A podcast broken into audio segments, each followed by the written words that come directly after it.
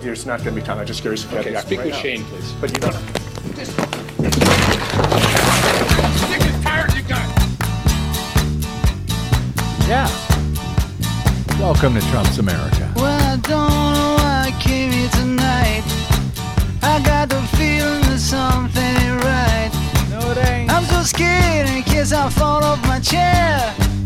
And I'm wondering how I'll get down the stairs.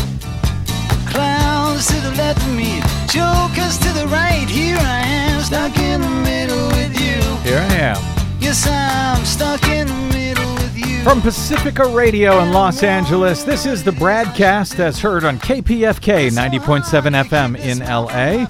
Also in California in Red Bluff and Redding on KFOI, Round Mountains, K- KKRN, and Eureka's KGOE. Up in Oregon on the Central Coast on KYAQ, Cottage Grove's KSO, and Eugene's KEPW. In Lancaster, Pennsylvania on WLRI, Maui, Hawaii's KAKU. Columbus, Ohio's WGRN, and Palenville, New York's WLPP. In Grand Rapids on WPRR, in New Orleans on WHIV, Gallup, New Mexico's KNIZ, Concord, New Hampshire's WNHN, in Fayetteville, Arkansas on KPSQ, Seattle's KODX, in Janesville, Wisconsin on WADR, and Minneapolis, St. Paul's AM 950 KTNF. We also stream coast to coast and around the globe every day for your listening pleasure on the internets on the Progressive Voices channel, Netroots Radio, Indie Media Weekly, FYI Nation, NicoleSandler.com, Radio Free Brooklyn, Workforce Rising, Deprogrammed Radio, and Detour Talk, amongst other fine affiliates, both terrestrial and streaming. I am Brad Friedman, your friendly investigative blogger, journalist, troublemaker, muckraker, and all around swell fellow, says me from bradblog.com. Thank you very much for joining us today. Well, first they came for the Muslims, and then they came for the migrant workers, and they did it on the very first day of school in Mississippi. As this horrible, horrible news was breaking on Wednesday night, the Jackson Free Press in Mississippi and other uh, crucial local news outlets on the ground there did their best to keep up with the horror and heartbreak that was being inflicted on all of us by our own government on purpose with crushing cruelty and for nothing more than political reasons to benefit the party currently in power in the White House. According to the Free Press last night, children finished their first day of school with no parents to go home to tonight. Babies and toddlers remained at daycare with no guardian to pick them up. One child vainly searched a workplace parking lot for missing parents. Those are some of the many stories immigrants' rights advocates told the Jackson Free Press on Wednesday after calls with school officials, co-workers, and distressed family members of immigrants whom ICE had rounded up in Mississippi. In Forest, Mississippi, according to WJTV, where one of the ICE raids happened nearby, children of those who were arrested were left alone in the streets, crying for help. Strangers and neighbors were taking them to a local gym to be put up for the night. On Wednesday morning, the Homeland Security Investigations Unit of Immigration and Customs Enforcement, also known as ICE, coordinated with the U.S. Attorney for the Southern District of, Miss- of Mississippi, a man by the name of Mike Hurst, to carry out what they called the quote largest single state work site enforcement action in the nation's history. At a 2 p.m. press conference, Hurst said they were rounding up undocumented immigrants who are working in the U.S. or who might have committed some other crime. He was not specific about the charges. The AP reported family members, including children, crying as immigration and customs enforcement agents loaded immigrants onto buses outside a plant where they worked in Morton, Mississippi. ICE carried out raids in five other Mississippi cities at the same time, rounding up some 680 immigrant workers, workers, and loaded them onto buses. Advocates at the Mississippi Immigrants' Rights Alliance, or MIRA, spent Wednesday afternoon scrambling to answer calls from distressed family members and to find out exactly what was happening. MIRA President Bill Chandler said, We're now trying to deal with schools because of the children that may be left behind by ICE. ICE agents attempted to arrest at least one U.S. citizen at the same time at that plant in Canton, according to Chandler. There was a young man who was working there that protested the arrest because he was an American citizen, and they tased him, knocked him to the ground, and put handcuffs on him before they finally figured out that he was an American citizen. Well, you know, better late than never, I suppose. Enjoy the tasing.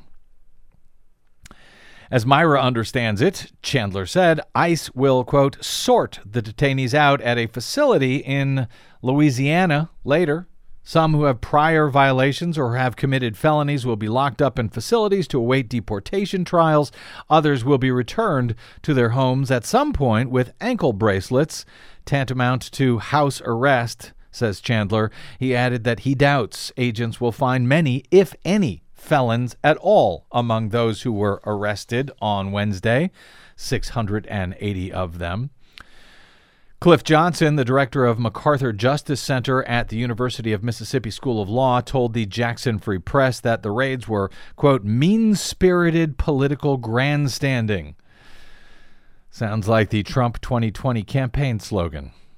Carried out in service to the Trump administration, even as U.S. Attorney Hurst insisted that today uh, insisted that the operation on Wednesday was not about Trump.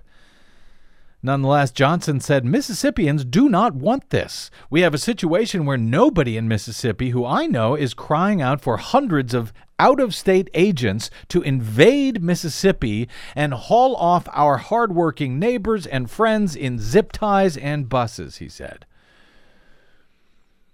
He explained, We live in small communities. We know these folks. They coach baseball and Little League and soccer, and they work in local businesses, said Johnson. We live side by side with them. We work with them. They are our friends. These are our neighbors. The same people that feel that affinity on them might be yelling, Build the wall, but they're not yelling for anybody to come lock up my neighbor course, these uh, raids happened just days after that uh, shooting in uh, El Paso by a white American man who opened fire, killing uh, 22 people just after posting online about an alleged Hispanic invasion. Johnson uh, said that he does not think those who carried out the ICE raid even stopped to consider the ramifications of executing such a raid less than a week after the El Paso massacre, which left 22 people dead, many of them immigrants. Some of them actually Mexicans who were uh, shopping there. Johnson is concerned about the children who may not have anyone to go home to. He says, I've been hearing stories about children who went to their first day of school today and whose parents were hauled off and how the government did not make any accommodations for those situations. He said federal officials are telling schools to bring children back to school if they arrive home and their parents are not there. If the government determines that the parents of these kids are undocumented, it is very possible that these children will either be detained themselves even though they're U.S. citizens, or taken into the custody of the state, he said. Johnson does not think it is an accident that the raids came the day after Mississippi's hotly contested party primary elections in statewide and legislative races on Tuesday. He said, I don't think that's an accident, adding that he worked for the U.S. Department of Justice for six years as an assistant attorney himself. He said people can speculate as to which candidates that would favor and which candidates might have been more impacted by a move like this had it happened prior to the election. He said, I know firsthand that there's nothing accidental about anything that happened today. After the Wednesday raids, the uh, mayor of Jackson, Mississippi, Mayor Chokwe A. Lumumba released a statement saying the city of Jackson is firmly committed to promoting and securing safe communities. We unflinchingly uphold the canon of human rights for human beings, he said. The ICE raids are both dehumanizing and ineffective as a tactic for protecting citizens from potential harm. These raids will only further alienate communities from law enforcement disrupt community policing efforts, and cause law enforcement to forfeit credibility and trust among the people that they are sworn to protect and serve. And yes, they are sworn to protect and serve everyone, no matter their immigration status. He said, I'm calling upon faith institutions in our community to become sanctuaries for our immigrant neighbors and protect them from potential harm. The city of Jackson strongly objects to the Trump administration's ICE raids. Despite those raids, Mississippi has one of the smallest populations of undocumented immigrants in the country, totaling about 20,000, according to Pew Research in 2016. So, yeah, let's start there. Let's start there with the smallest population of immigrants, and we will just work up state after state, one after another, 50 in all, causing as much hell and terror as we possibly can. That is what this uh, Trump administration is doing today. As I say, I expect there is more to come. And of course, all of it does uh, a very nice job of distracting from those shootings over the weekend and Donald Trump making a jackass out of himself during his visits to Dayton, Ohio, and uh, and El Paso, Texas on uh, on Wednesday, supposedly to uh, uh, bring comfort to those uh, two grieving towns where 31 were gunned down over the weekend. And yet he was reaching out to attack Democrats just hours after calling for unity in the face of those shootings. He was out there attacking Democrats from the mayor of Dayton to the uh, senator from Ohio, Sherrod Brown, to Beto O'Rourke.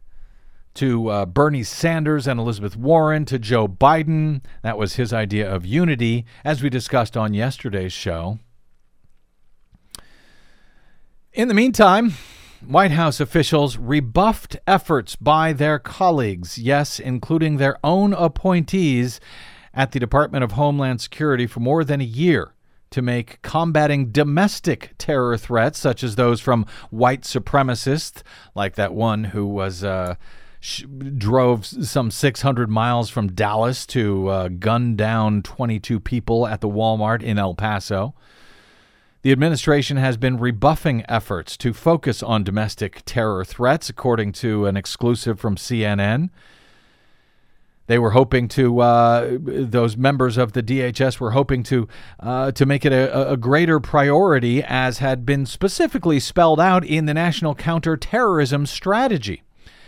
That's according to current and former senior administration officials, as well as other sources close to the uh, Trump administration who spoke with CNN. One senior source close to the Trump administration told CNN Homeland Security officials battled the White House for more than a year to get them to focus on domestic terrorism. The White House, however, wanted to focus only on the jihadist threat, which, while serious, ignored the reality that racial supremacist violence was rising fast here at home. They had major ideological blinders on, said the source. The National Counterterrorism Strategy, which was issued last fall, states that, quote, radical Islamist terrorists remain the primary transnational terrorist threat to the United States and its vital national interests, which few experts dispute. However, what seems uh, glaring to these officials who spoke to CNN is the minimizing of the threat of domestic terrorism, which they say was on their radar as a growing problem. A senior source involved in the discussion told CNN ultimately the White House just added one single paragraph about domestic terrorism as a throwaway line to the national counterterrorism strategy. That paragraph mentions, quote, other forms of violent extremism, such as racially motivated extremism, animal rights extremism, environmental extremism. Yes, Desi Doyen, they're talking about you, those eco terrorists. Those science based people that uh, insist Yeah. on following what the science says. So, those people we have to be concerned about violent extremism from animal rights activists and ex- uh, environmentalists. Also, they, they cited sovereign citizen extremism and militia extremism, but they made no mention of white supremacists.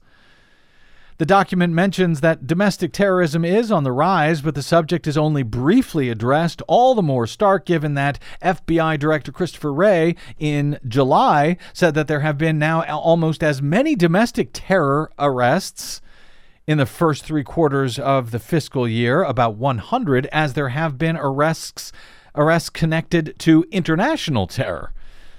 Now, CNN does not include this in their report, but I will point out that there are far, far more statutes statutes that allow for the arrest of suspects for international terror than there are for domestic terror. As we've been noting over the past couple of days on this program. So, if there are almost as many domestic terror arrests over the past three uh, fiscal quarters as there has been uh, connected to international terrorists, that tells you right that right there that there is a lot more domestic terrorist issues now brewing. If we had the same kind of laws for domestic terrorism as we do for uh, international terrorism in this country, I suspect those numbers of arrests for domestic terror would be far higher. And moreover, as Wray noted in his testimony, again, Donald Trump's own FBI chief said the majority of the domestic terrorism cases were motivated by some version of white supremacist violence. No, it wasn't PETA. It wasn't environmental eco terrorists. It was white supremacist violence. A current senior Trump administration official told CNN that DHS is surging resources right now to the domestic terrorism issue, but they're behind the curve because of a lack of support from the White House. People are getting killed, and this president is turning a blind eye to America's national security threats, says California Senator Kamala Harris on Twitter. Former Congressman Beto O'Rourke, a native son of El Paso and another presidential candidate, tweeted Despite the evidence, despite the threat that our country, uh, to our country, that domestic terrorism poses, this president did nothing. He made us less safe. In March of this year, right after the slaughter of 51 Muslims in New Zealand by a white supremacist, CNN notes, Trump said he did not think that white nationalists was a rising threat around the world. He said, quote, I think it's a small group of people that have very, very serious problems. Now, it may or may not be a small group, but they do have very, very serious problems, especially with violence. They are very, very violent and dangerous, no matter how large or small that they are, particularly given our free access in this country to weapons of mass destruction that you can, yes, go to a Walmart and buy. In El Paso, this uh, small group of people, well, that small group of people did not need to be any larger than one single white nationalist who was able to kill 22 people in a matter of minutes.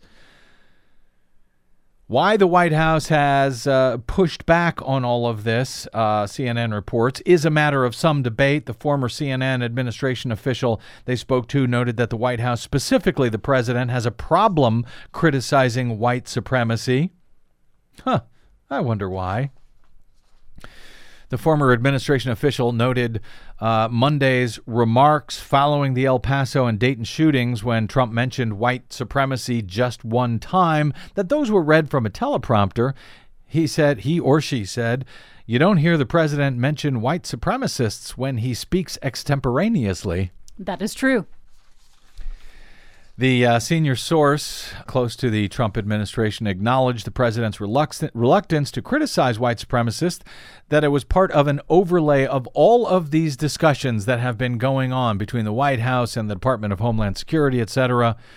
The source said, You know, it will trigger the boss. Instinctively, you know he's going to be averse to mentioning that, so they don't even want to bring it up in front of him. The sources tell CNN that one paragraph about domestic terrorism in the latest national counterterrorism strategy was the best that the Department of Homeland Security officials were able to get. One paragraph. When it became clear that the White House was going to say little, if anything, on domestic terrorism, we asked that they at least say in the counterterrorism strategy that there would be a subsequent domestic terrorism strategy, but the White House would not agree to that either. During the lengthy back and forth, the senior source tells CNN one White House official proposed that the national counterterrorism strategy focus on radical Islamists and foreign drug dealers. This is how the, this is what the White House wanted to do. Radical Islamists and foreign drug dealers since they thought that would please the president. But the source said those things don't go together. That was part of the warped worldview that they had there. Now, of course, none of this should be a surprise. That warped world view that now lives in the White House goes back more than a decade, as you'll recall, when the Obama administration's DHS, and we've talked about this many times over the years. The Obama administration's DHS, not long after they took office in 2009, they released a draft report on the domestic terror threat from right wing extremists. But Fox News, and therefore the Republican Party, went bonkers about that. They were furious about the Obama administration even saying such a thing that there are, what, right wing extremists? Never mind that the report was actually mostly drafted during the George W. Bush administration before it was finally released in draft version at the beginning of the Obama term. Never mind that a similar report on the domestic terror threat of left wing extremists had already been released, and nobody complained about that one. To the Obama administration's eternal shame, then, they, uh, they pulled back that right wing extremist report. Remember that? They said, uh, okay, we, we retract it. It doesn't exist. Sorry. The head of Homeland Security Janet Napolitano actually apologized for that report, incredibly enough. And the office that had put it together, whose focus had been on the threats posed by domestic terrorism, that was pretty much shut down at DHS after that. Everyone was reassigned elsewhere. So, yeah, there's plenty of blame to go around.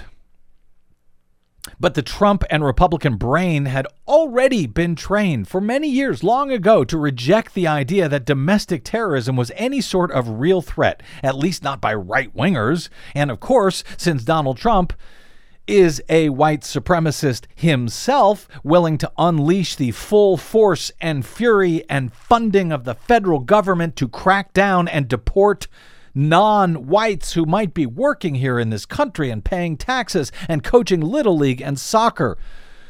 No matter what that, that effect may have on their U.S. citizen children, who are also not white in his eyes, so I guess he doesn't care.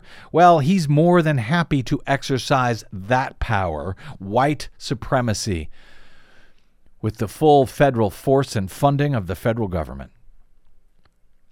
And if you crack down on the people who want to end the so called invasion of this country as Trump sees it and as the white American male domestic terrorist mass murderer sees it, the one in uh, El Paso. And if you add incident after incident since the rise of uh, Trump, well, that would mean that the call concerning domestic right wing terrorism is coming from inside the House. And we can't admit to that, right? Right. And that's why there will be more brutal, violent roundups of brown, undocumented immigrants, no matter how long they have lived in this country, even if they came here as children, even if they now have children themselves who are American citizens that will be left parentless when their parents are deported at the same time that the uh, incidents of private white American citizen terrorists brutalizing and murdering anyone they see as an invader, those will also continue because that is the message that is coming from this president and this White House and this administration. And if you don't think that those uh, people around the country are hearing that message coming from Donald Trump, you need look no farther than the 39 year old man in Montana who has now been charged with assaulting a 13 year old child who did not take his hat off for the national anthem at a rodeo at the Superior Fairgrounds last weekend. The man put the boy into a chokehold threw him to the ground, cracking his skull. He was bleeding from the ears. The injury was so bad that he had to be airlifted to another state, to Washington State, for emergency treatment. So, uh, what, what does all of that have to do with uh, with with Trump and dangerous denial of his Republican Party? Well, according to the the Missoulian newspaper in Montana, the attorney for that 39 year old man says his client, a U.S. Army veteran, who, by the way, himself has supposedly been compromised by a traumatic brain injury, according to the attorney, uh, believes that he was acting on an order from President Donald Trump. His defense attorney, Lance Jasper, told the Missoulian on Wednesday that the president's, quote, rhetoric contributed to the U.S. Army veteran's disposition when he choke slammed a 13 year old, fracturing his skull. Jasper said his commander in chief is telling people if they kneel, they should be fired. If they burn a flag, they should be punished. He says he certainly didn't understand it was a crime. A request to the White House for comment was not returned to the Missoulian. So, this man, Kurt Brockway, allegedly uh, told the teen to remove the hat while the national anthem was playing, to which the boy responded, F you, sparking Brockway's attack. Brockway was allegedly uh, severely injured in a car accident while on active military duty back in 2000 and has impaired judgment as a result. His attorney said Brockway's military background has been central to his identity since suffering that injury to his frontal lobe, which controls cognitive functions like judgment and problem solving. So, couple that injury, Jasper argues, with the president's calls to weed out those who have protested the national anthem or criticized the nation, and Brockway is no longer thinking for himself, but responding to a presidential order. That's the attorney's argument, anyway. Obviously, he, Brockway, the attorney says, owes a big portion of accountability for what took place, but it's certain that there was other things at work here that definitely contributed, he said. Trump never necessarily says go hurt somebody, but the message is absolutely clear. I am certain of the fact that Brockway was doing what he believed he was told to do, essentially by the president. Now, uh, I, you know, I don't know if that's true or not, or if it's just a very good attorney making a, a compelling argument, but it is not much of a leap. Uh, Brockway's injury, uh, says uh, his attorney, played a role in a 2010 incident in which he was charged with a felony after pulling a gun on a family member when he was coming back from cutting firewood. That's right. Despite a debilitating brain injury, the guy was allowed to have a gun because, you know, America. In his defense, uh, Jasper was his attorney in that case back in 2010 as well and uh, cited his brain injury. Uh, and that was taken into consideration by the judge during his sentencing. He was given uh, 10 years probation. He was let go after just uh, seven years of good behavior. Uh, for the child, by the way, uh, a, Go- a GoFundMe account has been uh, created. Uh, it's called A Victim of Forced Patriotism Needs Our Help on GoFundMe. That's been set up to assist the boy's family with the with his medical expenses. But whether you buy the attorney's argument here or not, a couple of things to keep in mind. Montana where this happened is also the state where it's now sitting U.S. congressman. The state only has one, one at large congressman for the whole state. A guy by the name of Greg Gianforte, yes, a Republican. He was elected in a special election in 2017 in Montana to take the seat of the well, now disgraced, corrupt, and now former Interior Secretary uh, Ryan Zinke, who had been the congressman previously. But the night before that special election in May of 2017, you may recall backstage at a campaign event in Montana, Gianforte grabbed a reporter from the UK's Guardian by the throat, according to witnesses from Fox News, who were in the room as well, put him into a, cho- a chokehold and body slammed him to the ground, just like this kid in Montana. As you'll recall from the audio of the incident that the reporter luckily had rolling at the time, that he was asking Gianforte on the night before his election for the U.S. House, asking his position on health care. Into the CBO score, because you know you were waiting to make your decision about healthcare until you saw the bill and it just came out. And what Yeah, you and thought we'll about talk to you about that later. Yeah, but there's not going to be time. I'm just curious if you Okay, had the speak right with now. Shane, please. But you don't. I'm Sick and tired of you guys. The last guy that came here, you did the same thing. Get the hell out of here. Get the hell out of here. The last guy did the same thing. You were the guardian. Yes, and you just broke my glasses. You, the last guy did the same damn thing. You just body slammed me and broke my glasses. Get the hell out of here. To the shame of Montana, Gianforte, the guy who just you heard body slamming that reporter, was elected the next day anyway. To the even more eternal shame of Montana, Gianforte was then re elected for a full term in 2018, even after the state of Montana had heard about it. I guess you could argue that, you know, well, they had maybe they didn't hear about the incident the night before Election Day, or maybe there were a lot of absentee vote by mail ballots sent in before that incident but uh, didn't matter. In 2018, this Republican, Greg Gianforte, was reelected anyway, and he was reelected after Donald Trump came to Montana to campaign for the guy, the guy who had physically assaulted a journalist. And at that campaign rally, Donald Trump actually joked about that incident, joked about the incident at a campaign event. He actually lauded him for that. Any guy that can do a body slam, he's my kind.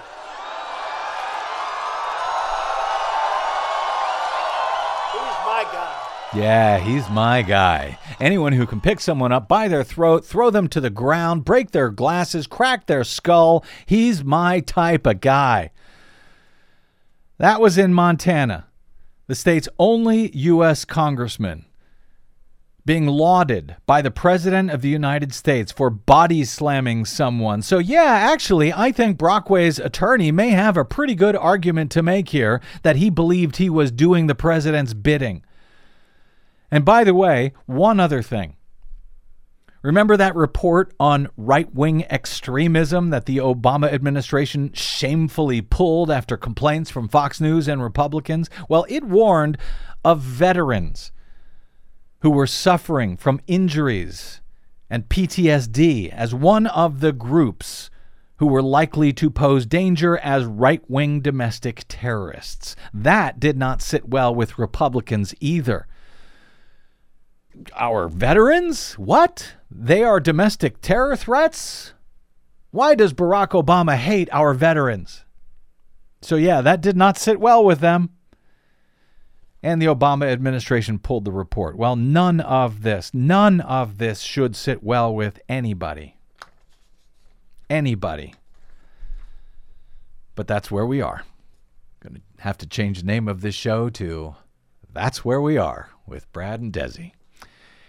Let's take a quick break here and we will talk about some much better news regarding what Americans may be ready to do about all of this in the next year's crucial elections. Yes, even in some of the reddest areas of the country. I'm Brad Friedman. This is your Bradcast.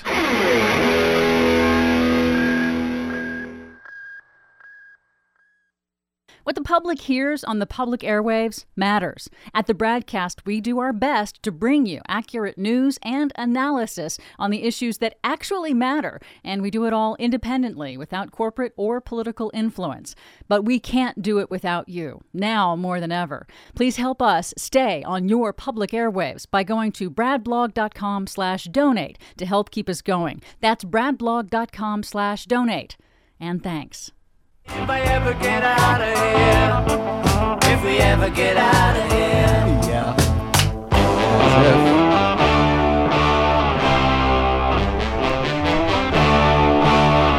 Welcome back. The Bradcast. Brad Friedman from BradBlog.com. Uh, I promised good news, better news at least. I think we've got some better news here uh, for sure when it comes to elections and when it comes to what this country, I believe, will step up and do next year to get us out of this dark era. I mean, frankly, if we had a, a, a, fair election system, there would be no question about any of this. Republicans would be trounced. Donald Trump would be history. Our long national nightmare would be over. But such that we don't have a fair election system that we the public can oversee. We've got to fight like hell for every vote in every nook and cranny cranny in this country at this point.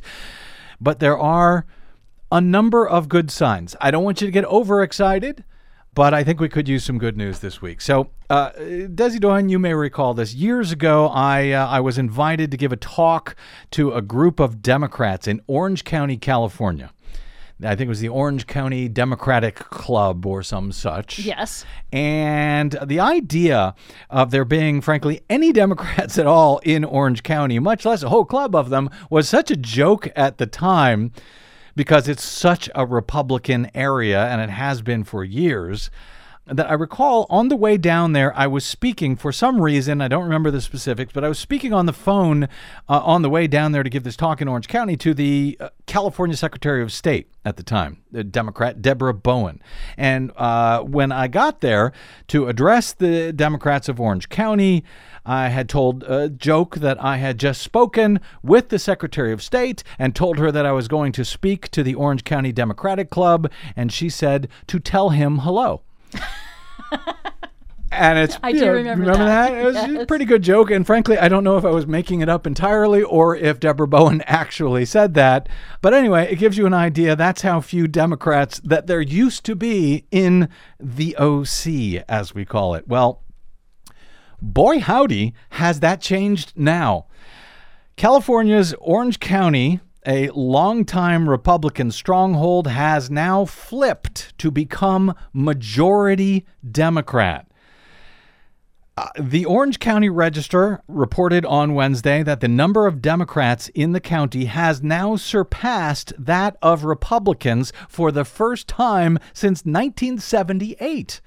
Wow. This is kind of amazing. I mean, this is Reagan country we're talking about. This is uh, the birthplace of Richard Nixon. It's where his presidential library still stands today down in Orange County, California. According to the uh, OC Register, there are now 547,458 registered Democrats versus 547 369 registered Republicans. So uh, It's still close. Just about 90 more registered Democrats. But the idea that Democrats are even close, much less now in the lead as far as registrations go in uh, in Orange County, California.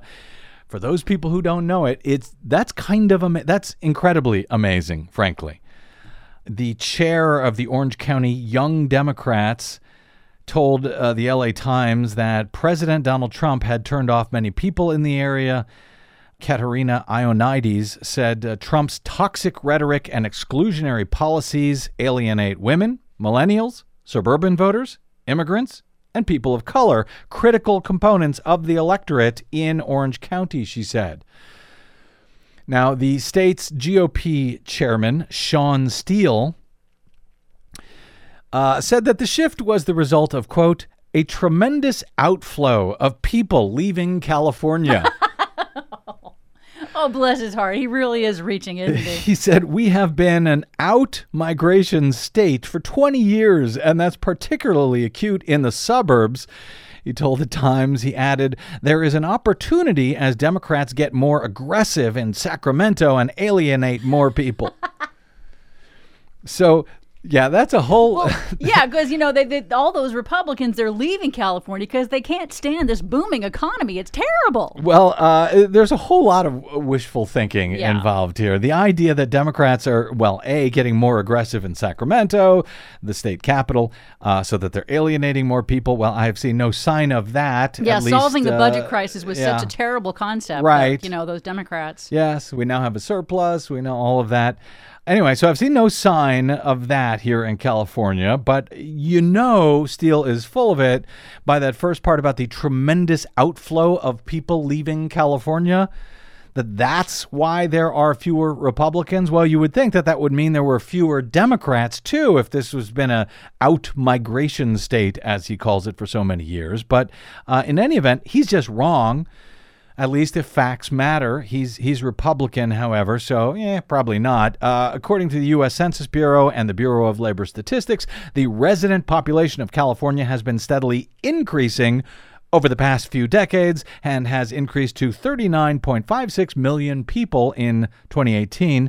This makes it the most populous state in the U.S., they note. That increase, though, to 39.56 million is an increase from 39.21 million in 2016, just two years earlier. So, um, also uh, from 36.58 million back in 2008, the year Barack Obama was first elected. So the population has been going up, not down. It's not an out migration state. It just isn't. For 20 years, uh, going back to uh, 20 years, the population of California 20 years ago was 33 million. So that outmigration over the past 20 years has somehow increased the population by six and a half million over those same 20 years. That's quite the outmigration. Well, that's Republican math. That, apparently so. Uh, now, to uh, this state Republican Party chair Shawn Steel's credit, maybe they're just leaving Orange County. Maybe that's what he was talking about for some reason. Well, whoops, the U.S. Census Bureau also finds that information to be wrong as well. They estimate a 5.8% increase in uh, population in Orange County, California over the past 10 years from uh, just over 3 million to 3.2 million in 2018. So it seems that Republicans, even here in California, are not that good with facts and stuff and maybe that's part of the problem. Maybe that's more of the problem than this imaginary outflow of, uh, of, of people from California. But yeah, other than that, maybe they're leaving, and that's why the uh, Republican Party registration is failing, falling in Orange County, while the Democratic Party registration is growing in Orange County to now officially become a majority party there it's kind of a, amazing. It, it, was almost unthinkable just a few years ago. Now, the first sign of danger to Californian uh, California Republicans may have been last November in the 2018 midterms, during which all four GOP-held House districts that are all or partially in the OC flipped to Democrats. That should have been a sign. But Orange County is not the only Republican stronghold that is seeing a whole lot of turbulence right now and may be moving from red to blue, even uh, as uh, the Trump era continues here. I should say, in response to the Trump era, in fact. The county's uh, party shift, the Orange County uh, shift, comes amid an exodus of Texas Republicans who have been announcing plans to leave Congress, or a Texodus, as many people are now referring to it. Or maybe just rats from a sinking ship. I don't know. Take your pick. But a fourth Texas Republican lawmaker just uh, this week has announced that he will not seek another term in 2020. Congressman Kenny Marchant, Republican of Texas, is an eight term Republican. Uh, he is the fourth Texas GOPer to bow out of uh, 2020 in just this last week. Four of them in the last week, and the ninth House Republican in the past three weeks to throw in the towel, according to the New York Times. In all, there are now 11 House Republicans who plan to retire or seek another office in 2020. Just three House Democrats at the same time have announced they won't run again. The Democrats currently hold a 37 seat advantage uh, majority in the House with two vacancies right now at the moment. Republicans are seeing more retirements so far this cycle than they did at this point in the last cycle, a midterm where the out of power party almost always can expect to lose seats. So if they are now losing more people before a presidential election than they were before the election, the midterm election, where they can be expected to lose seats, well, what does that tell you about what the GOP is thinking for their chances next year at this point? Congressman Marchant was first elected in 2004. He won his suburban Dallas district comfortably year after election after election for over a decade, but last year he prevailed by just three points against the Democratic opponent who had very few uh, financial resources. During the 2018 midterms, Marchant reclaimed his seat with just 50.6% of the vote. That after being elected uh, originally by something like 20 or 30 points. So he's been steadily decreasing in this uh, suburb of Dallas. After a generation of dominance in Texas, Republicans are now facing the same challenges as their counterparts in other parts of the country, let's say Orange County, California by linking themselves to President Trump and his incendiary brand of national politics. The Times says they are alienating the very sort of suburban voters who were once among the Republican Party's most dependable supporters. This is especially worrying for Republicans in Texas, where demographics have been working against them for years as the state uh, threatens to finally turn blue. And I would say it may happen sooner than people are expecting. Again, don't want to get anybody worked up. Yeah, definitely. They got a get- lot of voter suppression going on in Oh Texas. God, yes. They got a lot of unverifiable voting across Texas. There are they got a lot of uh, you know ways to keep people from voting. And they will deploy all of them and probably be creative and invent some new ones. no doubt. But I think this is now getting very, very real in Texas, and uh, Orange County might be uh, uh, uh, in California might be a sign for what Texas can expect. The dem- Democratic prospects there for U.S. House seats have gotten a considerable lift in the past two weeks as uh, Congressman Pete Olson. Will Hurd and Michael Conaway, all Texas Republicans, have announced their retirements. That was before Kenny Marchant. Uh, Conway's district is um, heavily Republican, but Hurd and Olson represent districts that are full of non-white voters, and that Republicans were are going to have a hard time defending those districts, especially Hurd's. Um, but the loss of uh, Congressman Hurd proved to be an especially stinging blow because he's the only black Republican in the entire U.S. House and he only won about 90 votes won by about 90 votes. I think the number was 905 last november. So uh, in a border district in texas by the way. How are things going at the border in texas? They got a lot of donald trump fans down there right now? So he won by 905 votes last year. So, yes, Dems are licking their chops uh, about that and some of these other seats now opening up in Texas. The en masse retirement from uh, from these House Republicans is said to have caucus leadership biting its collective nails, according to the Times. Republican leadership believes the loss of the majority in the House of uh, in the House in 2018 that's to blame for the uptick in retirements. Or maybe it's just that the U.S. is an out migration country or something. Have they tried that one yet? So there's some brighter news for you today. You're welcome. For even brighter news still, we'll take a break and come back with Desi Doyen and the latest Green News Report, which is always nothing but joy and light Rainbows and kittens. and laughter. Yes. That's next on the BradCast. I'm Brad Friedman.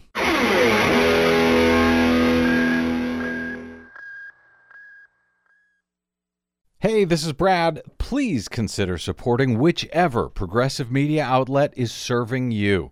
Most, just like us, do not receive corporate or political support. We all need your support to keep up the resistance, now more than ever. From Desi Doyen and myself, thank you.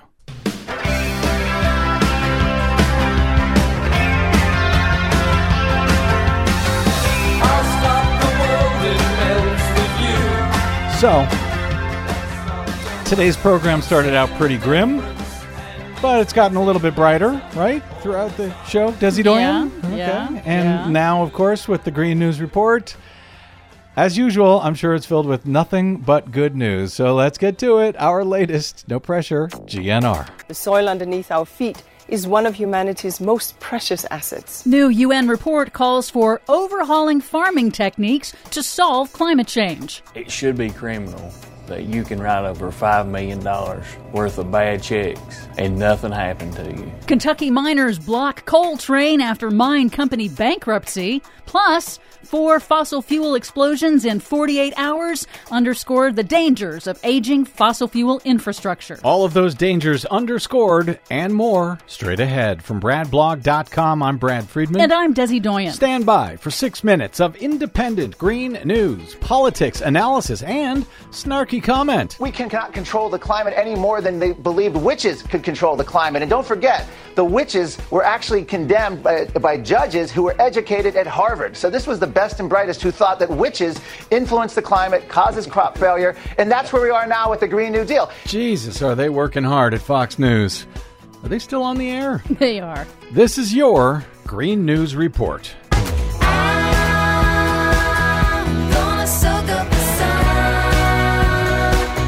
Okay, Desi Doyen, I'm sure you've got nothing but good news for us today on the Green News Report. Well, there's a little bit of good news. A sweeping new scientific report warns that we need to overhaul food production dramatically to protect the global food supply from the consequences of man made climate change. That's the good news? No, the good news is that although agriculture is a major emitter of greenhouse gases, it also offers a major opportunity to solve climate change. Okay, I'll bite. The report released on Thursday by the United Nations Intergovernmental Panel on Climate Change finds that intensive industrial agriculture over the last few decades has depleted arable land and water supplies, and they warn that without action to adopt sustainable land use, our ability to feed ourselves will be irreversibly degraded. I'm still waiting for the good news. The good news is there is still time to repair that damage and feed a growing population, according to the director of the UN Environment Program, Inger Andersen. The soil underneath our feet is one of humanity's most precious assets. And at a time when we can least afford it, we are losing fertile soil and biodiversity at an alarming rate. We need to adapt our land use to climate change so we can secure food production for present and future generations. Farming and land use changes like logging account for about a quarter of global greenhouse gas emissions, so changing how we manage land can have a huge impact. The report details a comprehensive suite of actions that governments can take, including shifting towards vegetarian diets, reducing food waste, restoring wetlands and forests, and implementing regenerative farming techniques that do double duty in sequestering carbon emissions and restoring soil health. Sounds like you're working as hard to come up with good news here as Fox News is to demonize the Green New Deal. I try. A different study finds that 17 countries, representing about a quarter of the world's population, are at high risk of running out of water. The World Resources Institute report finds that India, parts of Africa, nearly all of the volatile Middle East, and four western U.S. states are under extremely high water stress and at risk of using up all of their water reserves. And it warns that man made global warming will increase stress on fresh water supplies, driving food insecurity, financial instability, conflict, and migration. Yeah, we're definitely not in the good news section anymore. In other news, the state of Texas this week filed suit against oil giant ExxonMobil for violating state and federal clean air and water laws. Well, that's good news. It was in the wake of another fire and explosion at its massive refinery in the Houston suburb of Baytown on July 31st. 37 workers were injured. Nearby residents were ordered to shelter in place, and it was the second fire and explosion at that refinery in just four months. It was one of four refinery and pipeline explosions in just two days at the beginning of this month. A woman in Kentucky was killed when a gas pipeline exploded. A Colorado worker died in an explosion at an oil drilling site. And in Pennsylvania, five people were injured and a home destroyed after a natural gas service line undergoing repairs exploded. All of these explosions underscoring the dangers of our country's aging fossil fuel infrastructure. And underscoring that no one was killed this week at a solar plant or a wind farm. Finally, a bit of good news. Finally!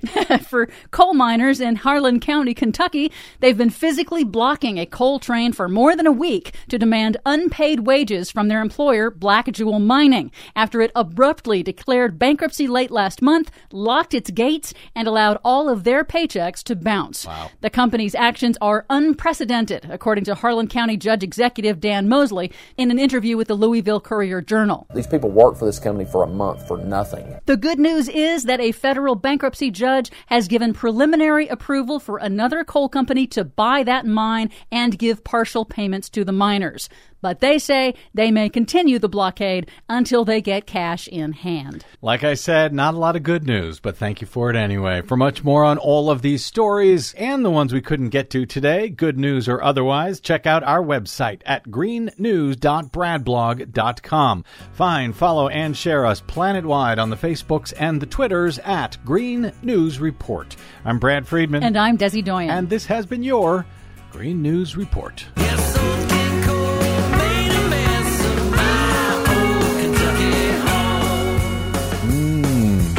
McConnell country, as a matter of fact. Indeed, it is. And Mitch McConnell has uh, done a good job of making sure that zero bills that would help coal countries survive the decline of the coal industry, he's made sure none of them come up for a vote in the Senate. At the same time, he's making sure no election security bills come up for a vote in the Senate, no gun safety legislation comes up in the Senate, although he does say now that uh, uh, background checks will be front and center uh, in the Senate debate. I wouldn't lay odds on whether that would actually pass in the Senate. I, I don't believe he'll actually do it. Well- I'll be shocked if he does. Well, we'll see if he if he does, but I will say this once again: it is the lowest hanging fruit. What we have to make sure that everyone gets a background check when they buy a weapon of mass destruction. That's what they're fighting over now, and it's kind of pathetic. So when they finally give in to that, they'll say, "See, we we compromised. Well, did work something." together." Yeah. Anyway, um, very quickly, uh, you said that uh, we were joking about the good news or the lack thereof in your Green News report, but you say taken together, there are. There's some solutions here, and Yeah? that's the thing that's really important to take away from all of these really scary, dire studies. The uh, water crisis study, the uh, IPCC land use study, and even the Kentucky coal miners. A Green New Deal would help with that. Provide the funding to address all of these issues and make sure they're done in a just and equitable way that helps fossil fuel country go through a just transition. It would be nice if those folks in uh, coal country realized how they have been getting screwed by folks like Mitch McConnell. Yep. And that the Green New Deal would actually help them. All right, we got to get out. Thank you very much, Desi Doyen. Nice job as ever. She is our producer. Thanks to all of you for spending a portion of your day or night with us. If you missed any portion of today's broadcast, you can download it anytime for free at bradblog.com. Download it, share it with your friends and family, or torture them with it, depending on how you look at it.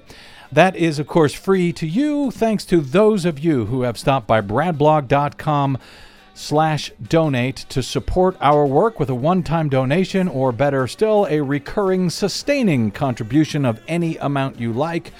At bradblog.com slash donate we rely on you not the coal companies who don't advertise here for some reason. You can drop me email. I am bradcast at bradblog.com and on the facebooks and the twitters i am simply the brad blog. All right Nicole Sandler will be in for us on the next thrilling edition of the Bradcast. Until we meet again, I'm Brad Friedman. Good luck, world.